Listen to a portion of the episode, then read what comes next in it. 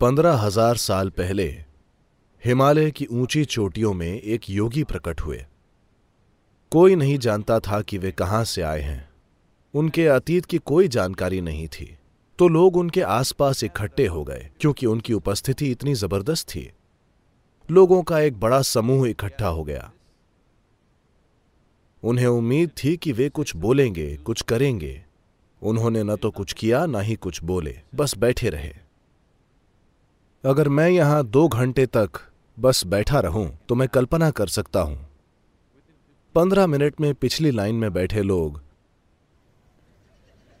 और वे धीरे धीरे अब भी सिनेमा जा सकते हैं। चलो चले। अगर मैं दो घंटे तक कुछ न बोलूँ तो नब्बे प्रतिशत लोग चले जाएँगे। अगर मैं छह घंटे तक कुछ न बोलूँ तो बस कुछ बहुत मज़बूत लोग ही टिके रहेंगे। बाकी सब चले जाएँगे। यही उनके साथ हुआ।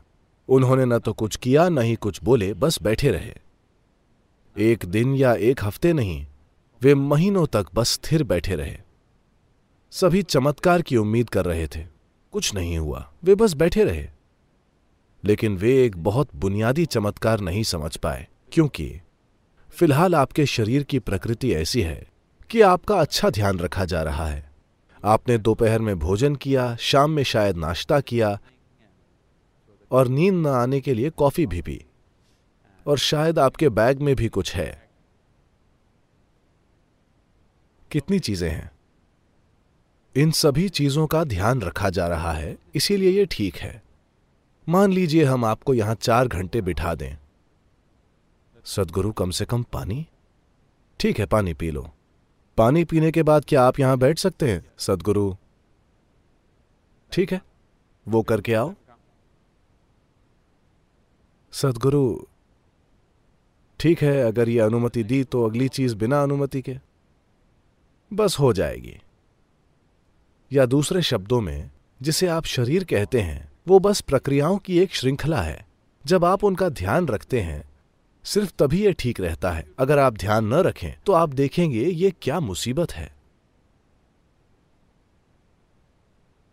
जब आप शरीर का ध्यान नहीं रखते, अगर आप भूखे हैं, वो छोड़िए। लोग कहते हैं कि एक मिनट कितना लंबा है यह इस पर निर्भर करता है कि आप बाथरूम के दरवाजे के किस तरफ़ हैं। अंदर से कोई कहता है, बस एक मिनट। बाहर वो एक युग की तरह लगता है, ठीक है? क्योंकि शरीर की प्रकृति है। अगर आप इसका ध्यान न रखें तो यह बहुत बड़ी मजबूरी बन जाएगी और बहुत परेशान करेगी। पर वे बस बैठे रहे। उन्होंने न तो कुछ खाया, न पिया, न ही शौच गए। बस स्थिर बैठे रहे। लोगों को यह भी समझ नहीं आ रहा था कि वे ज़िंदा हैं या मर गए। उनके जीवित होने का एक ही लक्षण था कि रुक रुक कर उनके गालों पर परमानंद के आँसू बह रहे थे, वरना वे बिना हिले डुले बैठे रहे। तो बस सात लोग रुके रहे। उन्हें, उनके इस तरह बैठने का चमत्कार समझ आया। क्योंकि अगर वे इस तरह बैठे हैं तो इसका मतलब यह है कि वो भौतिकता से परे हैं, वरना वे ऐसे बैठ ही नहीं सकते। ये सात लोग रुके रहे, और आज हम उन सातों को सप्त ऋषियों के नाम से जानते हैं। ये आदियोगी के पहले शिष्य थे। तो ये आदियोगी बस बैठे रहे, और जब इन सातों ने रुचि दिखाई, तब उन्होंने कहा यह आपके लिए नहीं है, ये कोई मनोरंजन नहीं है। वे बोले नहीं, हम कुछ भी करने को तैयार हैं। उन्होंने उन लोगों को कुछ शुरुआती तैयारी कराई। वे कई सालों तक तैयारी करते रहे। फिर एक दिन जब सूरज की गति बदल रही थी अभी अभी हमने ग्रीष्म संक्रांति से शरद संक्रांति में प्रवेश किया है 22 दिसंबर को। ये फिर से 21 जून को होगा और ये 21 जून दुनिया के लिए बहुत ही महत्वपूर्ण है, क्योंकि इसी दिन आदियोगी ने दक्षिण की ओर मुड़कर शिक्षा देनी शुरू की थी। क्योंकि सूरज दक्षिण की ओर मुड़ गया तो वे भी दक्षिण की ओर मुड़ गए और इंसान होने का यंत्र विज्ञान समझाने लगे। इसी दिन को सौभाग्य से संयुक्त राष्ट्र ने विश्व योग दिवस घोषित किया है, क्योंकि इसी दिन योग की शुरुआत हुई थी। इंसानी यंत्र विज्ञान को समझने की ये अद्भुत प्रक्रिया शुरू हो गई। ये सभी धर्मों से पहले की बात है। जब धरती पर कोई धर्म नहीं था, पंद्रह हज़ार साल पहले उन्होंने इंसान होने का यंत्र विज्ञान समझाया और कई पहलू सामने आए। उन्होंने 112 तरीके सिखाए, जिनसे इंसान अपनी परम प्रकृति को पा सकता है। और जब लोगों ने पूछा, विशेष रूप से उनकी पत्नी पार्वती ने पूछा कि सिर्फ़ 112 क्यों और क्यों नहीं? वे बोले, अगर आप शरीर में हैं तो सिर्फ़ 112 तरीके हैं।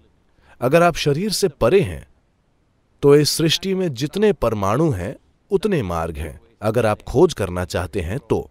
लेकिन अगर आप शरीर में हैं तो सिर्फ़ 112 तरीके हैं। और पूरा योग विज्ञान आज भी यही मानता है, क्योंकि कोई भी नए तरीके नहीं ढूंढ पाया है। कितने ही योगियों ने लाखों अलग अलग तरीकों से खोज की है। लेकिन और कोई मार्ग नहीं है। इस शरीर में 112 तरीके ही हैं जिनसे आप वहाँ पहुँच सकते हैं। तो इसे कैसे तैयार करें? इससे अपनी इच्छा के अनुसार कैसे काम करवाएँ? तो ये पूरा तंत्र विज्ञान आदि योगी ने कई सालों तक सिखाया और उन्होंने ये व्यापक ज्ञान दुनिया को दिया। और फिर इन सात लोगों को सात अलग अलग दिशाओं में जाने को कहा। एक मध्य एशिया गए, एक उत्तरी अफ्रीका गए, एक दक्षिण अमेरिका गए, एक दक्षिण पूर्वी एशिया गए, एक हिमालय पर्वत के भारतीय हिस्से में आए, एक उनके साथ रुक गए और एक अन्य, और एक अन्य जो हमारे लिए बहुत महत्वपूर्ण है, अगस्त्य मुनि, वे दक्षिण की ओर आए। उन्हें दक्षिण दिव्य दर्शन का जनक माना जाता है, क्योंकि उन्होंने विंध्या पर्वत के दक्षिण में एक भी इंसानी आबादी को नहीं छोड़ा। दक्कन पठार में उन्होंने सुनिश्चित किया कि हर वो इंसान जो यहाँ रहता है, वो आध्यात्मिक प्रक्रिया के बारे में कुछ न कुछ जाने।